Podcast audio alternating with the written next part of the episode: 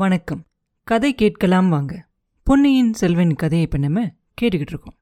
இளவரசர் பொன்னியின் செல்வரை நாகப்பட்டினத்துலேயே விட்டுட்டு வந்துட்டோம் இல்லையா? அவர் என்ன ஆனார்? அன்றைக்கி நாகப்பட்டினத்தில் இருக்க மக்கள் எல்லாம் அவருக்கு விருந்து சமைச்சு சாப்பிட்டுட்டு தான் போகணும் அப்படின்னு சொல்லுவாங்க இல்லையா? அதனால் அவரும் அங்கே இருந்து விருந்தெல்லாம் சாப்பிட்டு முடிச்சுட்டு யானை மேலே ஏறி அங்கேருந்து புறப்படுறாரு.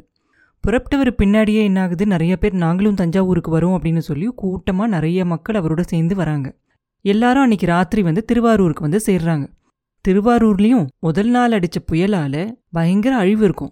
ஆனாலும் கூட அங்கே இருக்க மக்கள் எல்லாம் அதை கொஞ்சம் கூட பொருட்படுத்தாமல் இளவரசர் வராரு அப்படிங்கிறது அவங்களுக்கு முன்னாடியே தெரிஞ்சிருந்ததுனால அவரை வரவேற்கிறதுக்காக எல்லா ராஜ மரியாதைகளும் செஞ்சு பெரிய விருந்துக்கே ஏற்பாடு பண்ணியிருப்பாங்க. இளவரசருக்கு மட்டும் இல்லை, அவர் கூட வராங்க இல்லையா மக்கள், அவங்க அத்தனை பேரும் சாப்பிட்றதுக்கு விருந்தும் தங்குறதுக்கு இடமும் ஏற்பாடு பண்ணியிருப்பாங்க. தஞ்சாவூரில் இருக்க அந்த சோழ குலத்தை சேர்ந்தவங்க தில்லையில் இருக்க நட்ராஜருக்கு மட்டும் இல்லை, அவருக்கு அடுத்தபடியாக திருவாரூரில் இருக்க தியாகராஜ பெருமாளுக்கும் நிறைய திருப்பணிகள் எல்லாம் செஞ்சுக்கிட்டு வந்தாங்களாம். ஆனால் இளவரசர் மட்டும் அது வரைக்கும் திருவாரூருக்கு வந்ததே இல்லையா. அதனால கோயிலுக்கு இளவரசர் கண்டிப்பாக வரணும் அப்படின்னு சொல்லி அங்கே இருக்கவங்கெல்லாம் கூப்பிடுவாங்க. சரின்னு சொல்லி அவரும் கோயிலுக்கு போவார். கோயிலில் அர்ச்சனை ஆராதனை எல்லாம் நடக்கும். ஆனால் அது எதுலேயுமே அவரோட மனசு போகாது. ஏன்னா அவர் மனசெல்லாம் வேற எங்கேயோ இருக்கும். எல்லாம் முடிஞ்சதுக்கப்புறமா இந்த கோயிலில் இருக்க சாமிக்கு தியாகராஜர் அப்படின்னு ஏன் பேர் வந்துச்சு அப்படின்னு கேட்பார். அப்போ அங்கே இருப்பாங்க இல்லையா அவங்க அதுக்கு பதில் சொல்லுவாங்க. தேவர்கள்லேயே மகாதேவரும் மூவர்களில் முதல்வருமான சிவபெருமான் 3 உலகத்திலையும் வாழ்கிற உயிர்களுக்காக அவர் செஞ்ச தியாகங்களை பற்றியெல்லாம் எடுத்து சொல்ல ஆரம்பிப்பாங்க. 3 உலகத்தையும் ஆக்கிறதுக்கும் அழிக்கிறதுக்கும் வல்ல அந்த பெருமாள் அவரோட பக்தர்களுக்கு அருள் செய்கிறதுக்காக என்ன மாதிரியான கஷ்டங்களெல்லாம் ஏற்றுக்கிட்டு எப்படியெல்லாம் தியாகம் செஞ்சார் அப்படிங்கிறத பற்றியெல்லாம் எடுத்து சொல்லுவாங்க. எல்லா உயிர்களும் நல்லா இருக்கணும் அப்படிங்கிறதுக்காக அவர் தவ கோலம் பூண்டு மயானத்தில் தவம் செஞ்சதை பற்றியும் சொல்லுவாங்க. அந்த தவத்தை விட்டுட்டு தேவர்களோட நன்மைக்காக உமையை கல்யாணம் பண்ணிக்கிட்டதை பற்றியும் சொல்லுவாங்க. எல்லா உலகத்துக்கும் இறைவனான அவர் எப்படி பிச்சை எடுத்தாரு அப்படிங்கிற வரலாற்றையும் சொல்லுவாங்க. தில்லையம்பலத்தில் வந்து ஆடியது பற்றியும் சொல்லுவாங்க. பிட்டுக்கு மண் சுமந்து பாண்டிய மன்னன்கிட்ட பெரும்பால அடிபட்டதை பற்றியும் சொல்லுவாங்க.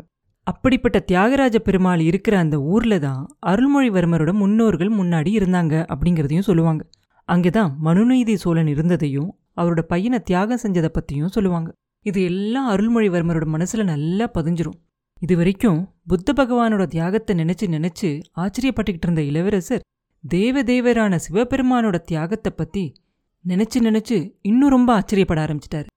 அதுவும் இல்லாமல் மேல தேசங்களில் கடவுளோட பையன் அப்படிங்கிற ஒரு அவதார புருஷன் மக்களுக்கு நடுவில் பிறந்து அவங்களோட நல்லதுக்காக சிலுவையில் அறப்பட்டதை பற்றியும் அவர் கேள்விப்பட்டிருக்கார். இது எல்லாத்தையும் பற்றி யோசிக்க யோசிக்க ஒரு மனுஷனுக்கு தெய்வத்தன்மை அளிக்கக்கூடிய ஒரே ஒரு விஷயம் தியாகந்தான் அப்படிங்கிற எண்ணம் அவர் மனசில் வேரூன்றி போயிடும். அதனால் அவரை சுற்றி இருக்கிற அந்த மக்கள் எல்லாம் அவர் மேலே அளவுக்கு அதிகமாக எவ்வளோ அன்பு வச்சுருக்காங்க அப்படிங்கிறதையும் அவர் தான் தஞ்சாவூர் சிங்காசனத்தில் உட்காரணும் அப்படின்னு அவங்க விரும்புகிறத பற்றியும் நினைக்கும் போது அவர் மனசுக்கு ரொம்ப வேதனையாக இருக்கும். இவங்களோட அன்பு சிறையிலேருந்து தப்பிக்கிறது எப்படி அப்படிங்கிறத பற்றி தீவிரமாக யோசிக்கணும் அப்படின்னு சொல்லி யோசிக்க ஆரம்பிச்சிருவார். சாமியெல்லாம் கும்பிட்டுட்டு இளவரசர் அந்த மக்கள் எல்லாம் கொடுத்து அந்த விருந்தெல்லாம் சாப்பிட்டு முடிச்சதுக்கப்புறமா அங்கே இருக்க சோழ மாளிகைக்கு போவார்.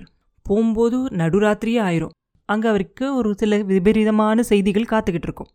தஞ்சாவூருக்கு இதுக்கப்புறம் போகிறதுக்கான வழியெல்லாம் பயங்கரமான மழை பெஞ்சதால காவேரியிலையும் கொள்ளிடத்துலேயும் இருந்த அந்த நதிகளெல்லாம் உடைஞ்சு எல்லா ஊருக்குள்ளேயும் பூந்துருச்சு. அதனால நம்மளால் இந்த பிரயாணத்தை நாளைக்கு தொடர முடியாது, இன்னும் ஒரு 2 நாள் இருந்து தண்ணி எல்லாம் வடைஞ்சதுக்கப்புறம் தான் போக முடியும் அப்படின்னு சொல்லுவாங்க. ஆனால் அதுக்கு இளவரசருக்கு இஷ்டம் இருக்காது. தஞ்சாவூருக்கு அவர் உடனே போகணும் அப்படின்னு அவர் மனசு துடிச்சுக்கிட்டு இருக்கும். இவ்வளோ ஜனங்களோடையும் பரிவாரங்களோடையும் போனாதான் அந்த வெள்ளத்தில் போக முடியாது. அவர் மட்டும் ஒரு யானையில் போனால் நிச்சயமாக போயிடலாம். யானைக்கு இந்த நதியோட ஆழம் எல்லாம் ஒரு பெரிய ஆழமே கிடையாது. கண்டிப்பாக போய் சேர்ந்துடலாம். காவேரி தாயும் இளவரசருக்கு கண்டிப்பாக துணையிருப்பாங்க அப்படிங்கிற நம்பிக்கையும் அவருக்கு இருக்கும். இந்த அன்பான ஜனங்ககிட்டேருந்து எப்படி தப்பிக்கலாம் அப்படிங்கிறது தான் கேள்வி. இதை பற்றி அவர் யோசிச்சுக்கிட்டு இருக்கும்போது அவருக்கு ஒரு விஷயம் ஞாபகத்துக்கு வரும். அயோத்தியில் மக்கள்கிட்டேருந்து ராமர் ராத்திரிக்கு ராத்திரியே தப்பிச்சு போனார் அப்படிங்கிறது அவருக்கு ஞாபகம் வரும். அதே மாதிரி அவரும் ராத்திரி ஜனங்கள்லாம் தூங்குற சமயத்தில் போயிடலாமா அப்படின்னு சொல்லி யோசிப்பார். எல்லாத்துக்கும் யானை பாகங்கிட்ட எந்த நேரத்துலையும் புறப்படுறதுக்கு தயாராகிருன்னு சொல்லி வைக்கிறது நல்லது அப்படின்னு யோசிப்பார். யோசிச்சுட்டு யானை பாகனை போய் கூட்டிகிட்டு வர சொல்லி அங்கே இருக்கிற சேவகங்கிட்ட சொல்லுவார். அவன் வீதிக்கு போய் பார்த்துட்டு உடனே திரும்பி வந்து சொல்லுவான், யானை மட்டும்தான் வாசலில் கட்டியிருக்கு, யானை பாகனை காணும் அப்படின்னு சொல்லுவான். ஒருவேளை வீதியில் எங்கேயாவது நடந்து இந்த பக்கம் அந்த பக்கமும் போய் ஆடல் பாடலாம் பார்த்துக்கிட்டு இருப்பானா இருக்கும். நீ போய் அவனை திரும்பி போய் தேடி பார்த்து கூட்டிகிட்டு வா அப்படின்பார் இளவரசர். சரி ஆகட்டும் அப்படின்னு சொல்லிட்டு அவன் சொல்லுவான், அரசே படகோட்டி முருகையன் அப்படின்னு ஒருத்தன் வந்து மாளிகை வாசலில் வந்து காத்துக்கிட்டு இருக்கான், உங்களை அவசரமாக பார்க்கணும் அப்படின்னு சொல்லி அவன் பிடிவாதம் பிடிக்கிறான் அப்படின்பா. படகோட்டி முருகையனை இவ்வளோ நேரம் மறந்ததை பற்றி இளவரசருக்கு ஒரே ஐயோ இப்படி மறந்துட்டோமே அப்படின்னு தோணும். அவர் ரகசியமாக தப்பிச்சு போகிறதுக்கு அவன் ஒருவேளை உதவி செஞ்சாலும் செய்வான் அப்படின்னு சொல்லி அவனை உடனே அவர்கிட்ட கூட்டிகிட்டு வர சொல்லி சொல்லுவார். முருகையன் இளவரசர்கிட்ட வந்த உடனே அவரோட காலில் விழுந்து தேம்பி தேம்பி அழுக ஆரம்பிச்சிருவான். இந்த முட்டாள்தனமான பக்தனை ஒரு தடவை சமாதானப்படுத்துறதும் சரி, அவன்கிட்ட இருந்து ஒரு விஷயங்களையும் தெரிஞ்சுக்கிறதும் சரி, ரொம்ப சிரமமான காரியம்தான். ஆனாலும் இளவரசருக்கு வேறு வழி இல்லை, அவர் செஞ்சுதான் ஆகணும். முருகையனை சமாதானப்படுத்தி கேட்பாரு. அவன் என்ன சொல்லுவான் அப்படின்னாக்க, முருகையன் நாகப்பட்டினத்திலேயே அவனோட மனைவிக்கிட்ட இருந்து பிரிஞ்சிட்டான் அப்படின்னும், திருவாரூர் வந்து சேர்ந்ததுக்கப்புறம் அவளும் அங்கே வந்திருக்காளா அப்படின்னு பார்க்கறதுக்காக ஜனக்கூட்டத்துக்கு நடுவில் போய் அலைஞ்சு சுத்துனா அப்படின்னும் சொல்லுவான். ஒரு ஜாம நேரம் தேடினதுக்கப்புறமா ராஜவீதியிலிருந்து பிரிஞ்சு போகிற ஒரு சந்து முனையில் அவனோட மனைவியும் இளவரசர் ஏறி வந்த யானையை ஓட்டிக்கிட்டு வந்த யானை பாகனும் போகிறத பார்த்தானா. அவங்க அந்த சந்தில் புகுந்ததும் ரொம்ப வேகமாக நடந்து போனாங்களாம். முருகையனும் அவங்க பின்னாடியே போனானா. கடைசியாக ஒரு வீட்டு வாசலில் நின்னாங்களாம். அங்கே காத்துக்கிட்டு இருந்த இன்னொரு மனுஷனும் அவங்களோட சேர்ந்துக்கிட்டானா. அவன் ஏற்கனவே முன்னாடியே அங்கே இவங்களுக்காக காத்துக்கிட்டு இருந்த மாதிரி இருந்துச்சான் பார்க்குறதுக்கு. முருகையனுக்கு ஏதோ சந்தேகமாக இருந்துச்சான். அவன் மனைவியோட ஒழுக்கத்தை பற்றியே அவனுக்கு ஒரு நிமிஷம் பயம் வந்துருச்சான். உண்மையை கண்டுபிடிக்கணும் அப்படிங்கிற ஆத்திரத்தோட அவங்க பின்னாடியே போனானா. அவங்க ஊரை தாண்டி வாய்க்கால் வயல் வரப்பு எல்லாத்து வழியாகவும் போய் கடைசியாக ஒரு மயானத்துக்கு போனாங்களாம். முருகையனுக்கு கொஞ்சம் பயமாக இருந்துச்சான். ஆனாலும் அவன் விடாமல் அந்த மயானத்துக்கு போய் ஒரு மரத்தோட பின்னாடி ஒளிஞ்சு நின்று பார்த்தானா. ராக்கம்மாவோடையும் யானை பாகனோடையும் வழியில் சேர்ந்துக்கிட்டான் இல்லையா இன்னொரு மனுஷன், அவன் மயானத்தில் சாம்பலை எடுத்து பூசிக்கிட்டு ஏதோ பயங்கரமான மந்திரத்தெல்லாம் சொன்னானா. அதுக்கப்புறம் யானை பாகனை பார்த்து, நாளைக்கு காலையில் உன் உயிருக்கு ஆபத்து வரப்போகுது, ஜாக்கிரதையாக இருந்து பிழைச்சிக்கோ அப்படின்னு சொன்னானா. யானை பாகன் கதிகலங்கி போய், என்ன ஆபத்து, எப்படி வரும், தெரிஞ்சா இல்லையா பிழைக்கலாம் அப்படின்னு சொன்னானா. அதுக்கு அந்த மந்திரவாதி, யானைக்கு திடீர்னு மதம் பிடிக்கும், நீ பக்கத்தில் நெருங்கி வந்தா உன்னை கீழே தள்ளிட்டு ஓடும், உன்னால தான் யானைக்கு மதம் பிடிச்சிச்சு அப்படின்னு ஜனங்கள்லாம் நினச்சிக்குவாங்க, உன் கையில் இருக்க அங்குசத்தை பிடுங்கி உன்னை கொன்னுருவாங்க அப்படின்னு சொன்னானா அந்த மந்திரவாதி. ஐயையோ தப்பிக்கிறதுக்கு வழி என்ன அப்படின்னு யானை பாகன் கேட்டப்ப, நாளைக்கு காலையில் யானைக்கிட்ட நெருங்காமல் இரு அப்படின்னு அந்த மந்திரவாதி சொன்னானா. அது எப்படி முடியும், அப்படி நான் செஞ்சேன்னா எனக்கு ராஜதண்டனை கிடைக்குமே அப்படின்னு சொல்லி இந்த யானை பாகன் கேட்டதுக்கு, அப்படின்னா என் வீட்டுக்கு வா, மந்திரிச்ச கவசம் தரேன், அதை எடுத்துக்கிட்டு போ, கையில் அங்குசத்தை கொண்டு போவாத அப்படின்னு அந்த மந்திரவாதி சொன்னானா.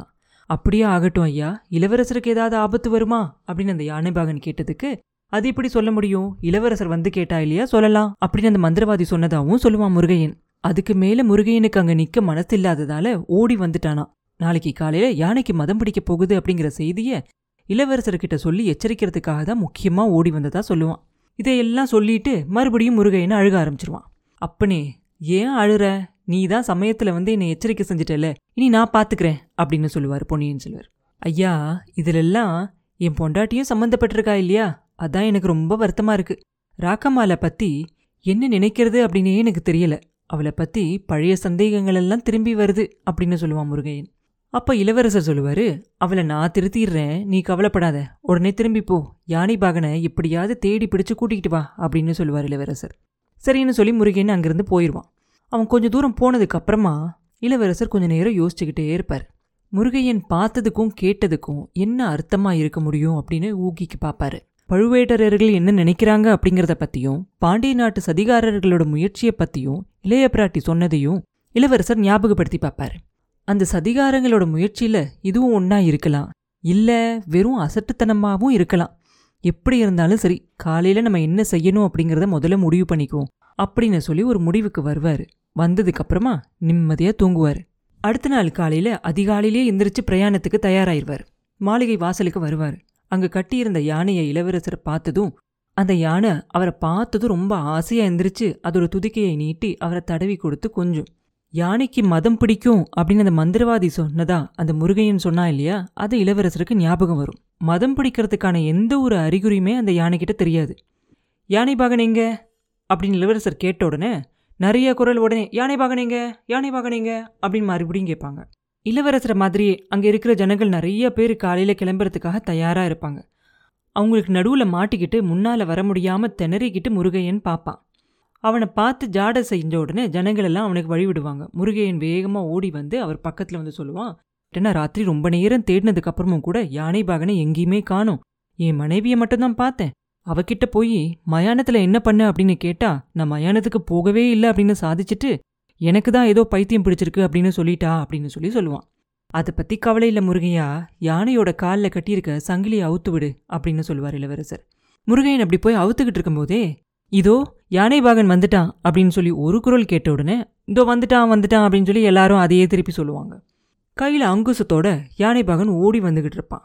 கூட்டத்தில் இருந்தவங்கெல்லாம் அவசர அவசரமாக விலகி அவனுக்கு வழிவிடுவாங்க.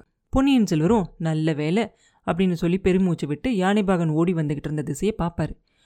பாவம், ஒரு நாள் ராத்திரி அனுபவத்தில் அவன் எவ்வளோ மாறி போயிருக்கான், பயந்து போன மாதிரில இருக்கான். ஒரு கையில் அங்குசம் வச்சுக்கிட்டு யானை பாகன் யானை பக்கத்தில் வந்து அதோட துதிக்கையை இன்னொரு கையால் தொட்டான். யானை உடனே அவனை துதிக்கையால் சுற்றி பிடிச்சு தூக்கி தலைக்கு மேலே தூக்கும். கேட்குறவங்கெல்லாம் பயப்படுற மாதிரி பயங்கரமாக கத்திக்கிட்டு அந்த யானை பாகனை வீசி எறிஞ்சிரும். யானை பாகன் ரொம்ப தூரத்தில் போய் விழுவான். அவன் கையில் வச்சுருந்த அங்குசம் இன்னும் ரொம்ப தூரம் போய் விழுகும். யானைக்கு மதம் பிடிச்சிருச்சு அப்படின்னு ஒரு பயங்கரமான குரல் கேட்கும் அந்த ஜனக்கூட்டத்துக்கு நடுவில் இருந்து. உடனே அங்கிருந்த ஜனங்கள் எல்லாம் நாலா பக்கமும் தெரிச்சு ஓட ஆரம்பிச்சிருவாங்க. அப்புறம் என்ன நடந்துச்சு அப்படிங்கிறத அடுத்த பதிவில் பார்ப்போம். மீண்டும் உங்களை அடுத்த பதிவில் சந்திக்கும் வரை உங்களிடமிருந்து விடைபெறுவது உண்ணாமலை பாப்பு. நன்றி.